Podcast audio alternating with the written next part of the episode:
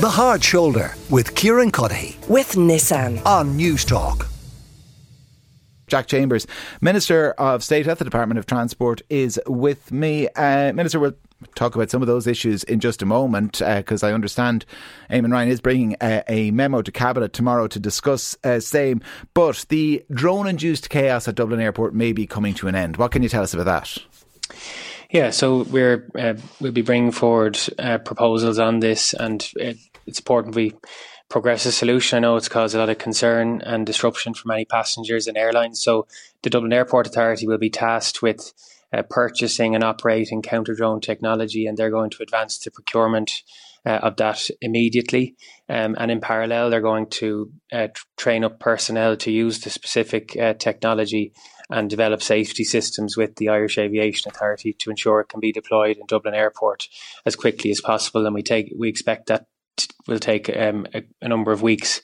Um, so we are moving to um, formalise that and ensure that we have counter drone technology. Secondly, we also want to assess the broader requirement uh, to protect strategic infrastructure across the state um, and assess the wider development of counter drone technological solutions. And that's why we'll, there'll be an assessment of that, uh, which will conclude um, by the 1st of July uh, on ensuring that we that the state itself is able to, mm. you know, detect um, and disrupt um, drones in, in other parts of the state, not only airports, and, and that, that will be accelerating that process as well.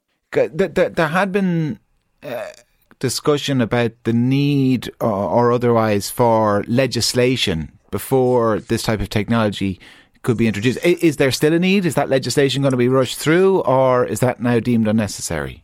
So I've been engaging with the Attorney General on this, and the current position is that um, there isn't a need for primary legislation that um, we can introduce counter drone technology at the airport.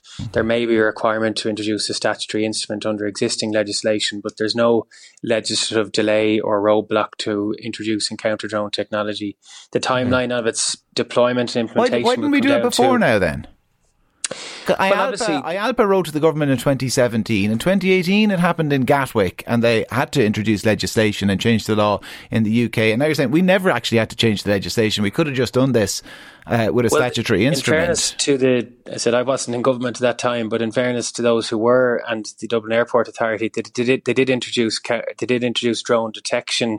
Uh, technology uh, at that time to to actually detect the drones and, that and that specific detection um, equipment has, has helped with we have a number of enforcement cases and prosecutions that are pending through An Garda Síochána. Um, but obviously, we've had very high profile incidents, huge disruption, and absolutely reckless and malicious behaviour by any anybody who's um, flying a drone within the vicinity of Dublin hmm. Airport, mm. where they produce a very serious safety risk. Yeah, but again, um, when we when we've seen this happening to our nearest neighbours, and we knew in all likelihood it was ultimately going to happen to us at some point, why did we wait until it happened? Before we acted, when, as you said, the Attorney General has now advised you, we didn't need legislation. We could have just gone ahead and done this at any point. Well, that's why there, there's going to have to be a wider assessment, not only of our airports, but also at other strategic infrastructure before there's a disruption to any other infrastructure, whether it's in energy, telecommunications, hospitals, or prisons. So it's a much wider issue um, that could arise, particularly as drones. Um, become become more frequent in society, and that's why we, we are now learning from the last number of weeks to ensure that we have a broader assessment of this and and, and develop the capability and the state level response, which can detect okay. and respond to.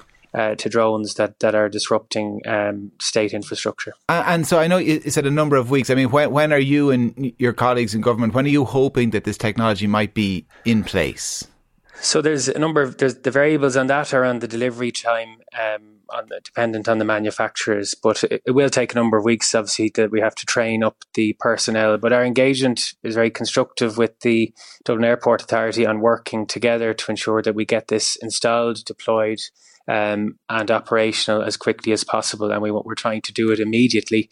Obviously, it takes a number of weeks to uh, to do that. But we're, mm. we're, trying to do everything to truncate that timeline. All right. Well, listen, uh, we, we started the show today talking about um, Eamon Ryan and the, the memo he is reputed to be bringing towards uh, to cabinet rather um, tomorrow, which is uh, going to see the government consider measures that would reduce congestion. And we understand, uh, included in the list, 400% increase in public car parking charges, a 10 euro congestion charge, 20 kilometre an hour speed limit reductions.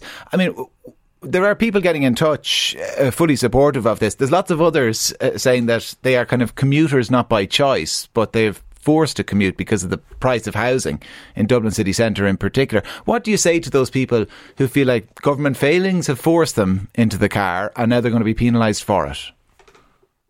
that are listening with concerns that no decisions are being taken tomorrow about any of the measures that you've referenced. Um, and there's been a lot of speculation in the last 24 hours on specific measures going to government tomorrow. All that's, that it's going to government tomorrow is set, is set, is a setting out a process on on on how the demand management strategy uh, will be developed um, between now and Christmas. No decisions, interventions, or policy measures are being taken mm. tomorrow. What's being established is a steering group of many departments and agencies to examine this. I acknowledge that it's important that we, first of all, bring people with us and we don't foist any uh, specific policies on people which will undermine their ability to commute.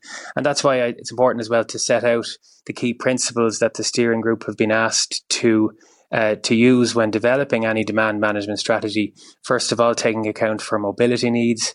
Secondly, looking at viable alternatives before demand management measures are introduced and ensuring that we route the just transition in anything we decide. Okay. Thirdly, focusing on cities or urban areas to limit any rural impacts, minimising the b- impact on business or industry. And, and what the most important point, Kieran, is to, to your point, is that we need to bring people with us and ensure that we get broad public acceptance. And that's why we have to work with communities, work, work with people. There's going to be two sets of public consultations on this through the year. Uh, to see what measures or options people would like. I'll give you one example. I'm responsible in government for the Safe Routes to Schools program, which is about investment in active travel projects within towns and villages that will give people an alternative, perhaps, to using the car to bring their children to school. But it's important that we, we give people positive and viable alternatives uh, and that we're not foisting uh, policies on people when they haven't got alternatives. And the just transition is the key impulse um, of my of my, my own role in government and, and of Fianna Fáil in government is to ensure that we uh, bring people with us in any measures okay. we we take uh, over the coming months. And as I said, no decisions are being taken tomorrow. Simply a process is being notified to government. Minister of State at the Department of Transport, Jack Chambers. Uh, Minister, thanks a million uh, for joining us. Uh, Geraldine will be relieved to hear no decisions are being made because Geraldine says rural transport is appalling. So cars have to be king. Minister Ryan needs to get his head out of the sand and get real. Public transport needs to be fixed first. I've tried using the bus to Cork only to be delayed or it not turning up. We don't have the luxury of trams or trains here in Mitchelstown. We have no choice but to use our cars. The Hard Shoulder with Kieran Cuddihy. With Nissan. Weekdays from 4 on Newstalk.